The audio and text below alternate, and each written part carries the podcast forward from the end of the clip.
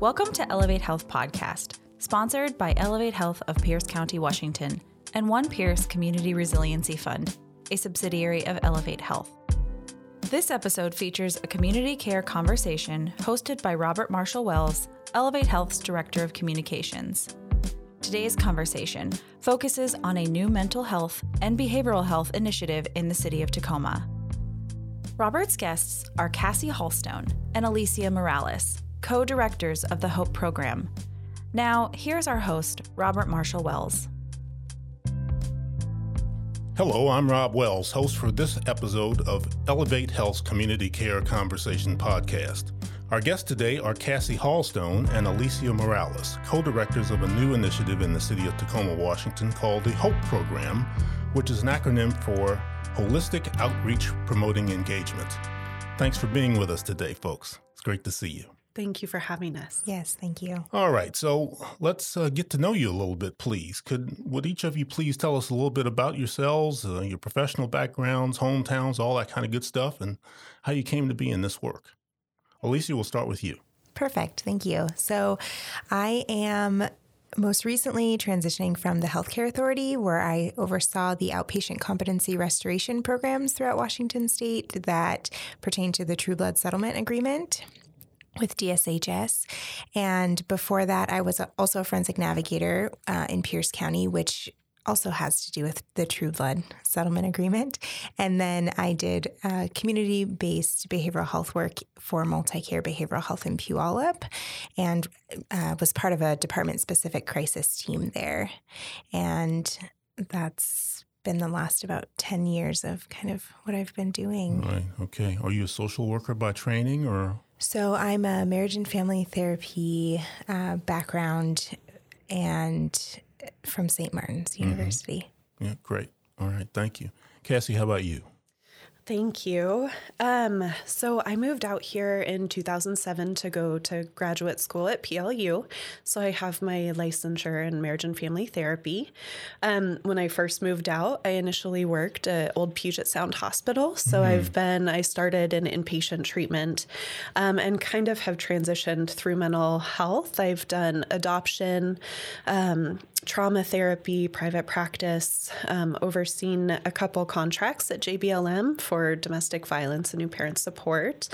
And then most recently, I've spent the last five years co responding with the Tacoma Police Department.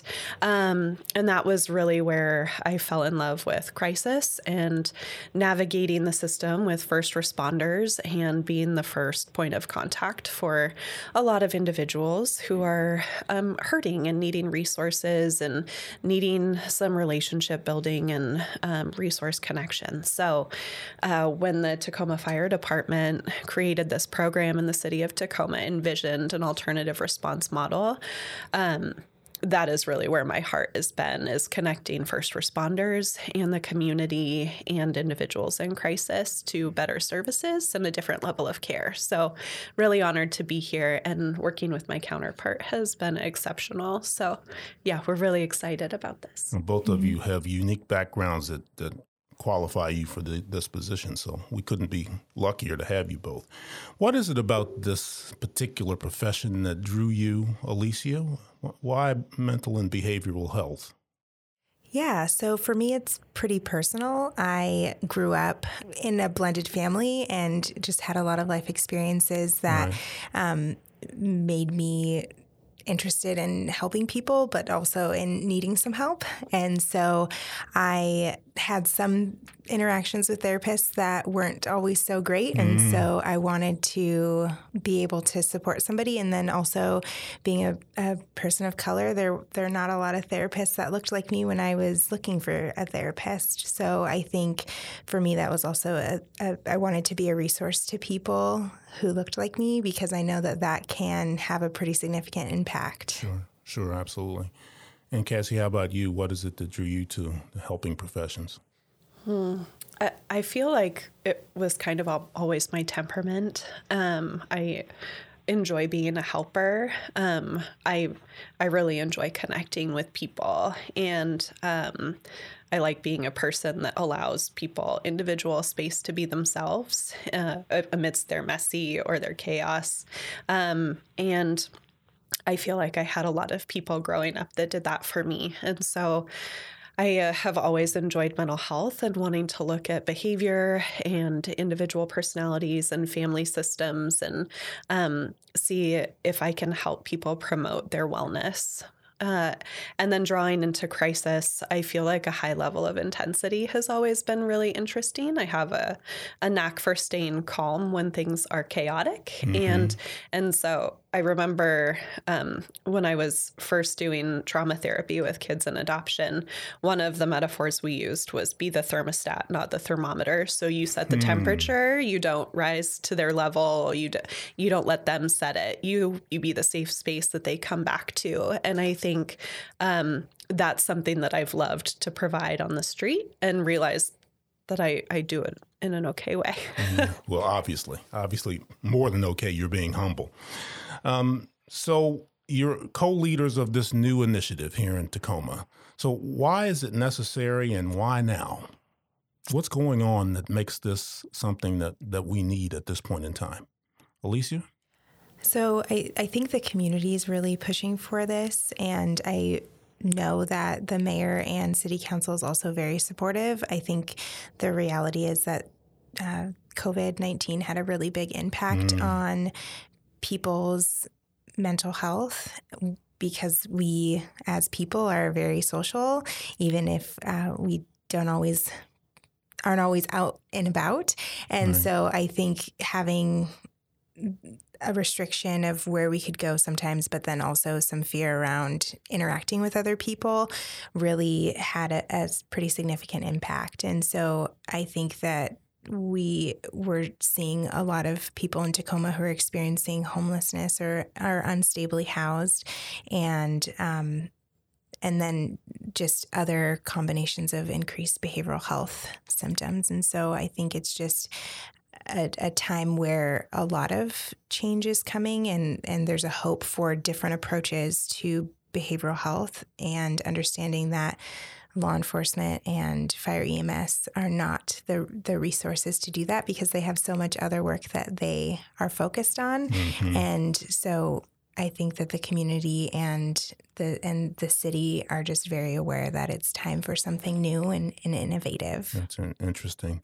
What's your perspective on that, Cassie? Would you agree? Mm, I I definitely agree with what she said. I think what what I'm realizing with how mental health is changing is that um, access to service and access to care is decreasing because there's staffing shortages, um, there's funding challenges. And so when people are in crisis, it's more challenging for them to get care. And so it it's actually pushing people to decompensate in their own mental health just because it, services are limited. And when you're looking at police and fire and EMS, they are very specialized teams to respond to emergency crisis. Right. You know, police go when there is a crime or danger or a high level of emergent acuity.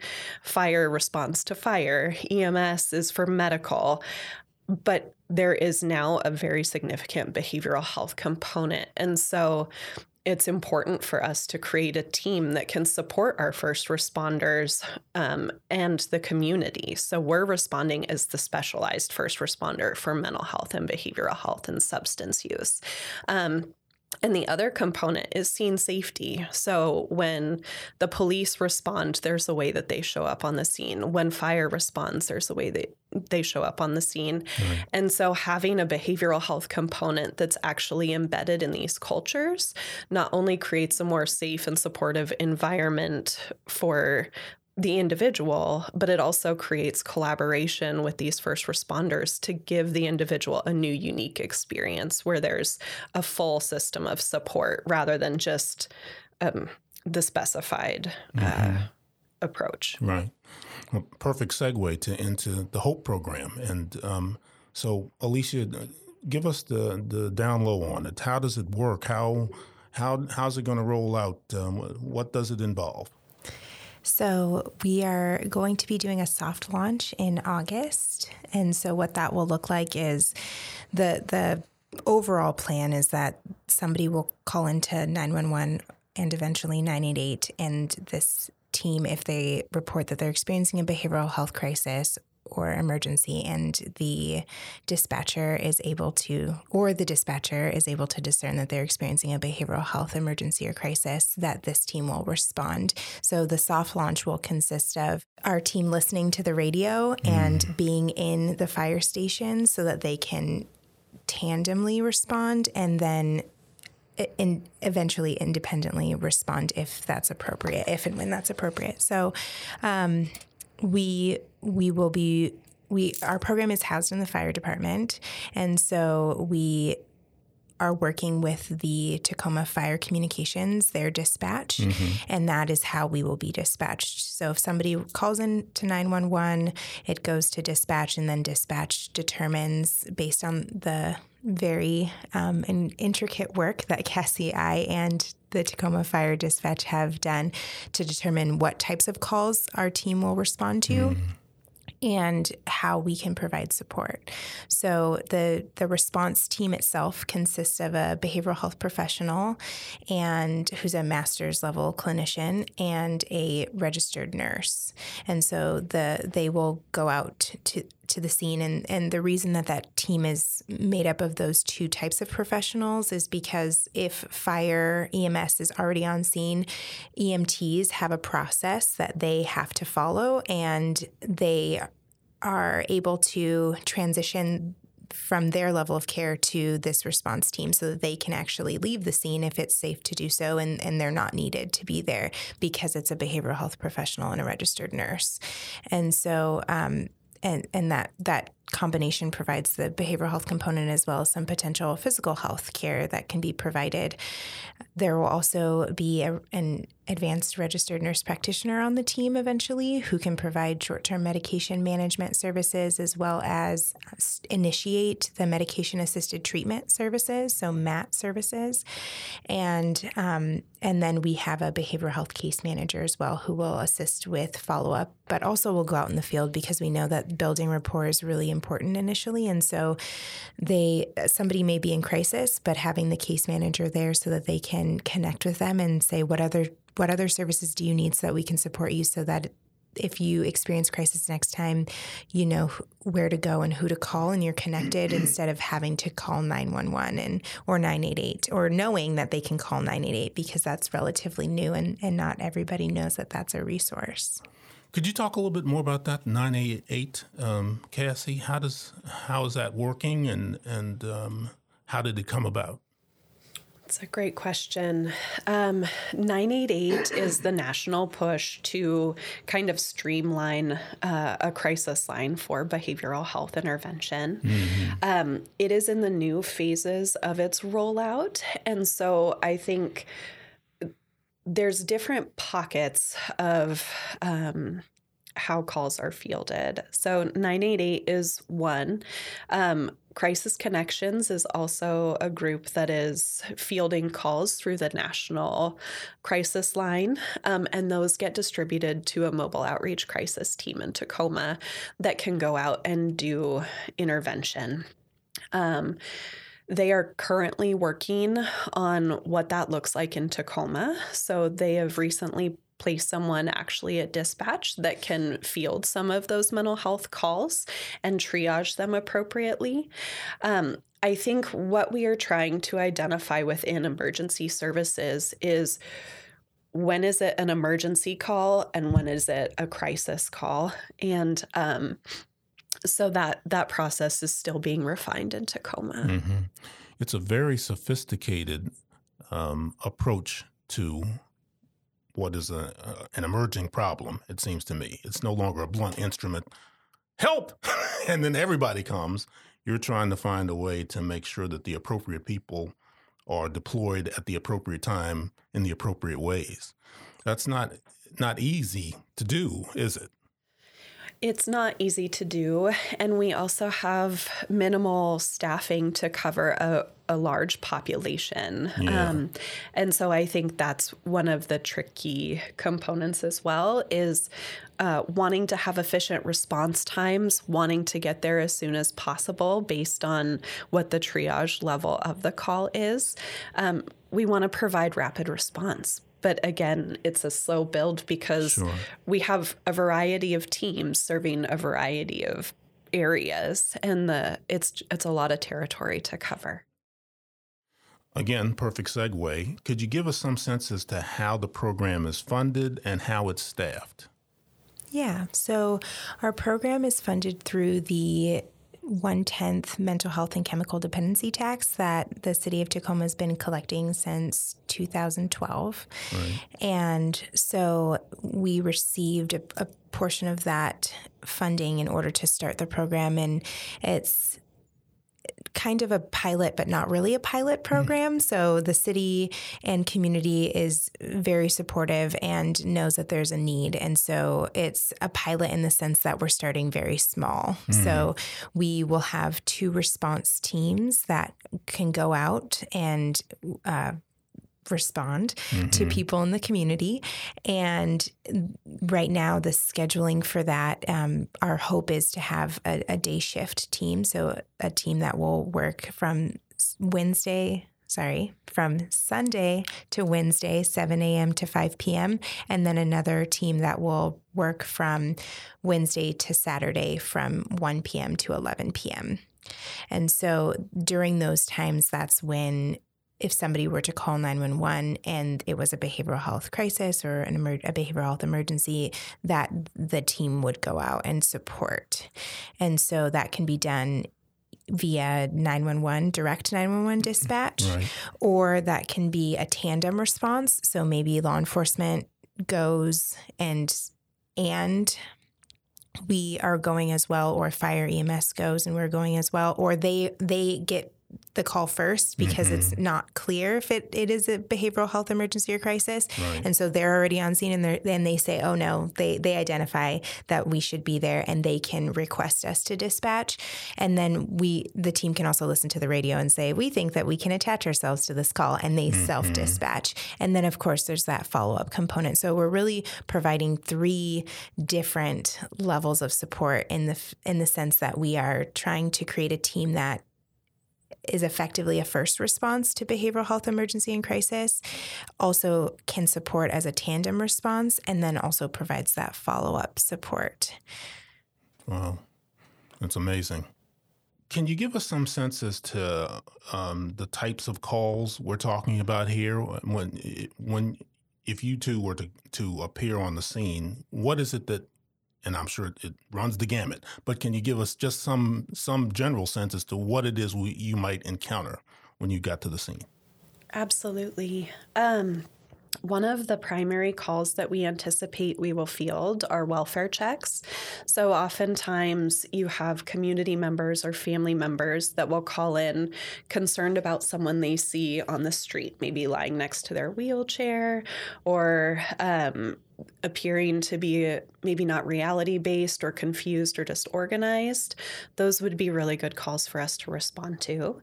Um, we also will often get a call, maybe someone hasn't heard from their family member in a few days, or they've made some. Um, comments about feeling suicidal or not wanting to be here and they haven't heard from them, that would be a really appropriate time for our team to go and knock on their door and try to check with them. Um, we did ride alongs with the fire department a few weeks ago and we responded to an overdose. And while we were sitting with the individual, there were a few other individuals who were also using. And so that would be a really good time for us to do prevention and network with them, talk to them, try to get them engaged in services, or just connect with them and see if they need anything. So we want to be able to provide housing options and resources. We want to provide substance use treatment options. We want to be able to connect them to outpatient services or identify what their barriers are. Um, are do they need an ID? Do they need paperwork? Do they need documentation? Um, are how are they connecting with food stamps? So really being able to go to any of these crisis calls and and connect with somebody. Um, oftentimes there are emergency calls for people who are a danger to themselves, and so what we've found is if you can engage with somebody and and get them to reconnect with themselves in that moment, oftentimes you can prevent them from going to the emergency room. Um, and so that is one of the goals of our program is how do we give people tools and resources to be able to remain in the community and remain where they are and remain stable in their home or their environment rather than having to rely on emergency departments or detentions or stabilization units. Um, but we want to pack our team in a way that they can identify what level of care an individual needs as well. So they're connecting them with that specific resource. I, I think the only thing I would add is that we we really want to be a diversion option for people in the community as well as for first responders because first responders really have the options of taking someone to the hospital, crisis stabilization, or to jail. And so, if we can support first responders and giving them another option to reach out to this team so that they can respond and, and hopefully stabilize somebody in the community or get them connected to resources so that they're not either continuing to call because they're experiencing behavioral health crisis or they're going to jail. And I, I, think that that's kind of where this work has a special place for me because I was working within that Trueblood mm-hmm, settlement right. agreement realm where I seen and worked with and supported a lot of people who were experiencing behavioral health emergency or crisis and were going to jail and then it's going back out into the community. It's a big cycle, mm-hmm. right? That's the what I when I'm listening to you speak, I'm thinking.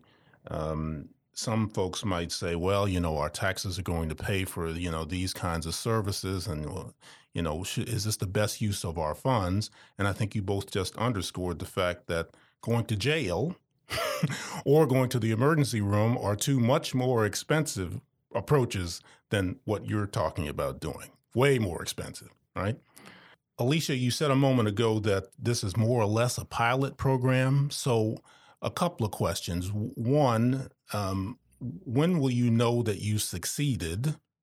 And I'm using air quotes, succeeded. What will be the metrics by which you determine success? And then the second part of that question is what happens then? Will the team be allowed to grow and to to meet the increasing need, or what what happens there?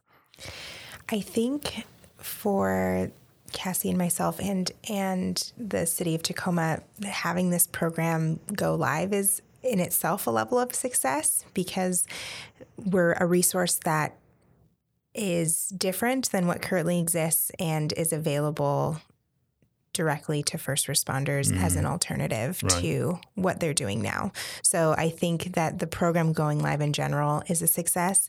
And moving forward, the other things that we're looking at are how many calls are we able to respond to independent of of first responders, mm. so law enforcement, fire, EMS. How many um, if they are if if those first responders are present on scene how often are we able to divert from a hospital or crisis stabilization or jail? Mm-hmm. and and then we're also looking at other things like what types of calls are we going on?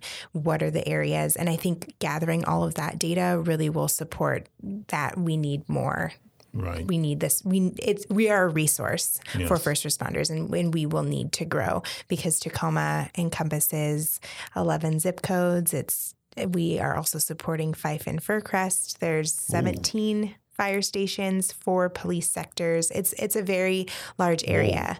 Wow. So um, there's that in itself it shows that there's there's going to be a need. Yes. and then the city did a alternative response study in 2021 so it's been a couple years now.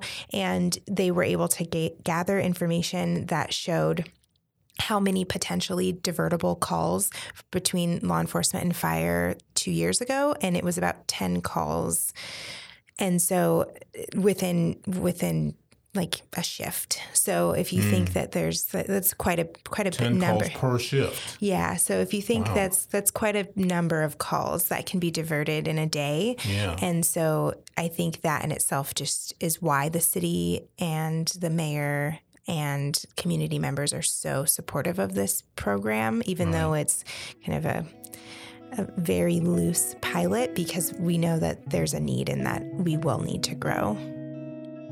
We'll be back with more in just a moment.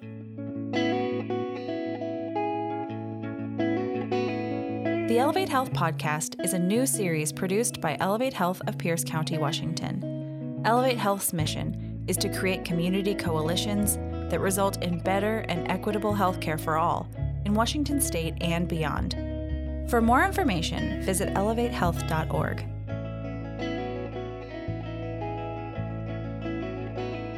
Cassie, do you happen to know uh, is there anything like this out there elsewhere? I would say alternative response models are growing. So um, there is an increase with fire departments um, and police engaging with these services. There's co responders with police departments.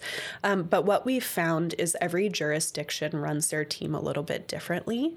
Um, the one thing that makes us unique is we are going to be responding with a fire department and a police department, mm-hmm. and we will be dispatchable on our own. Um, we will i think one of the most important things we can do is really connect and collaborate with community partners as well and understand how their teams are working so that there isn't duplication of services right. but more of a, a connection of services right. and so in our area um, within Pierce County, there's MCERT and the Mobile Outreach Crisis Team. So they are both teams that are doing crisis response.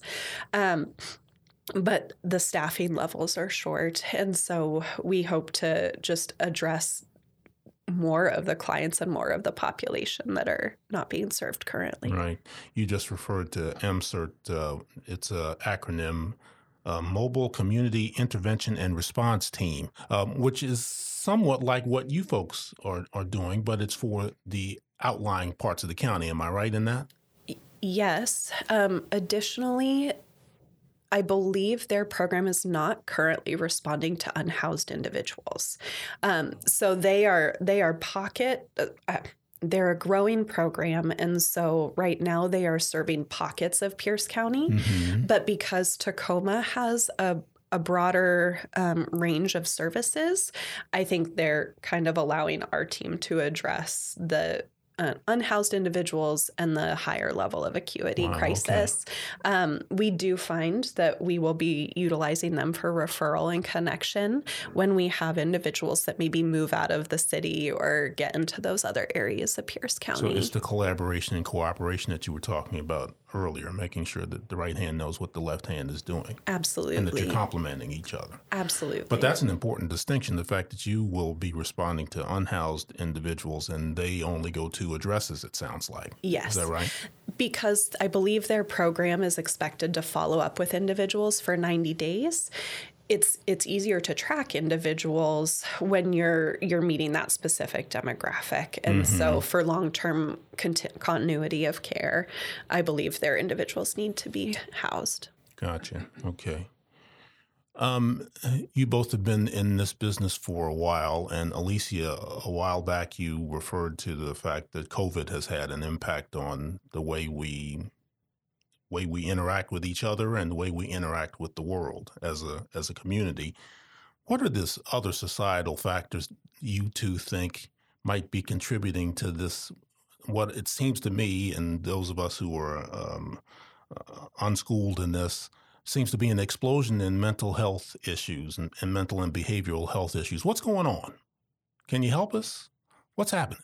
I don't know because I've been working in, in this field for a while now, I don't know that it's um, as explosive as it seems. I, I hmm. feel like it's kind of always been going on, but maybe more of an undercurrent, and there have okay. been other things. And I think that people are, are just more aware, aware of it now. Of it now, yeah. Uh. So they're seeing. Uh, I also think that there's, as Cassie mentioned earlier, um, there's the same need for supports and services, and less supports and services are available. Mm. So I think that that's also what makes it more noticeable when you have people who still need help and, and they're looking for resources and those resources don't exist anymore. Right. And so um, I know that the Cascade Behavioral Health Hospital recently closed or will be closing. Mm-hmm. And so mm-hmm. um, during COVID, uh, a lot of clinicians also transitioned out of that work because it was telehealth and it it was right. Very different from from what we were used to doing before. Right. And so there's there's definitely a workforce shortage of people who can provide that level of support. And I think that with people who are experiencing homelessness or are unstably housed in the community having resources and people who are willing to go out and meet them where they are is very important and not always available. And so that I I think that that is also what makes our team very unique is we will be supporting everyone in Tacoma regardless of age or housing status. So we will we will support anyone who's experiencing a behavioral health emergency or behavioral health crisis. Right, right. So a confluence of circumstances may make it look as if uh, it's an explosion, but it's a problem that's always been there. It's just now a bit more exposed. Is that your view as well, Cassie?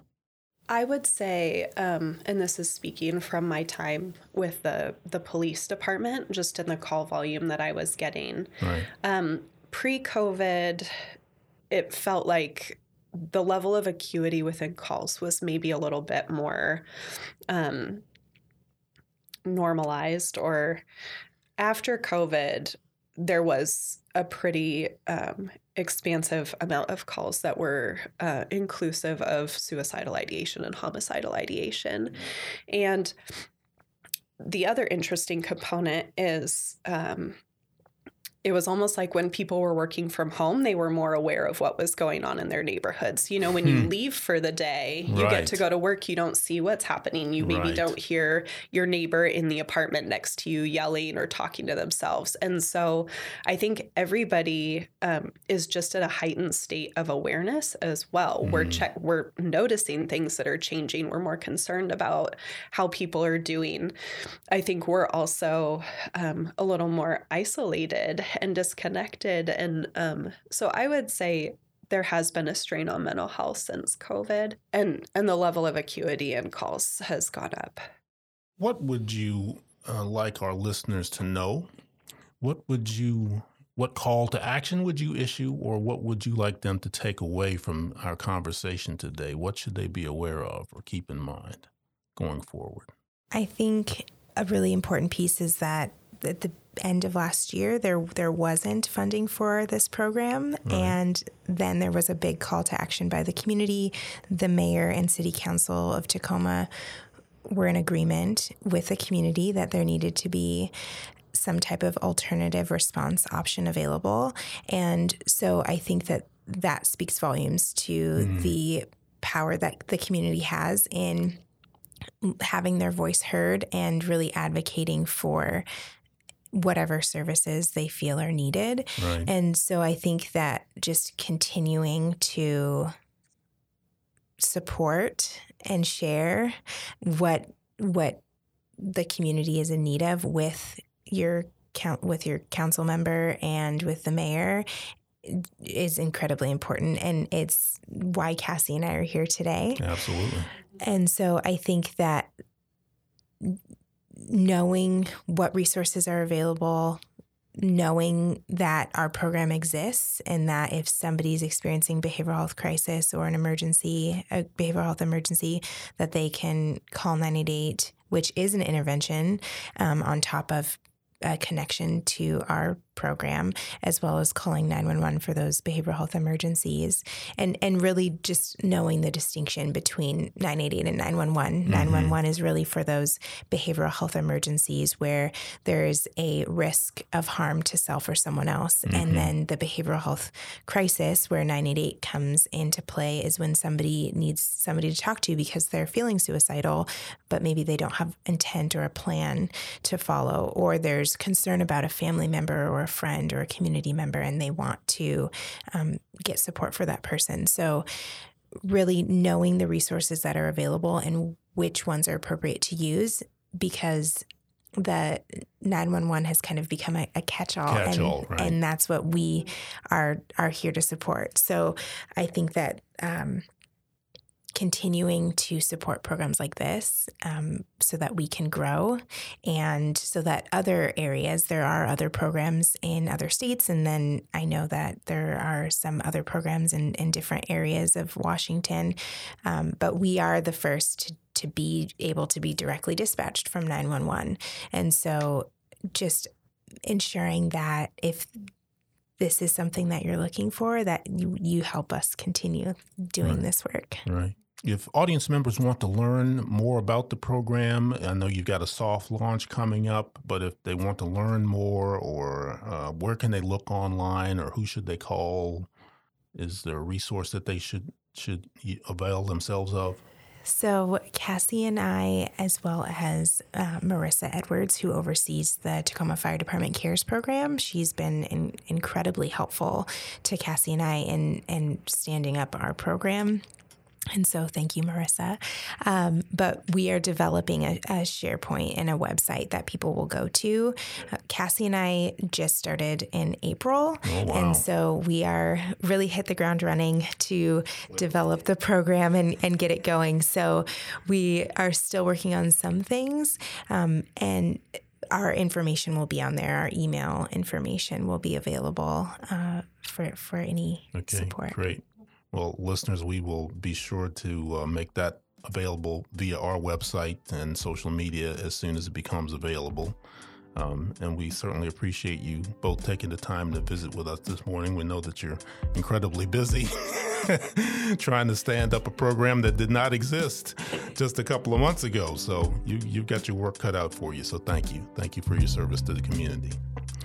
Please support the work of Elevate Health by sharing this podcast with your friends and colleagues and by leaving a rating and review. Please also like, subscribe, or follow Elevate Health Podcast wherever you are listening so that you will never miss an episode. Again, Cassie Hallstone and Aleesia Morales, thank you so much for being with us today. Thank, thank you, you for having us.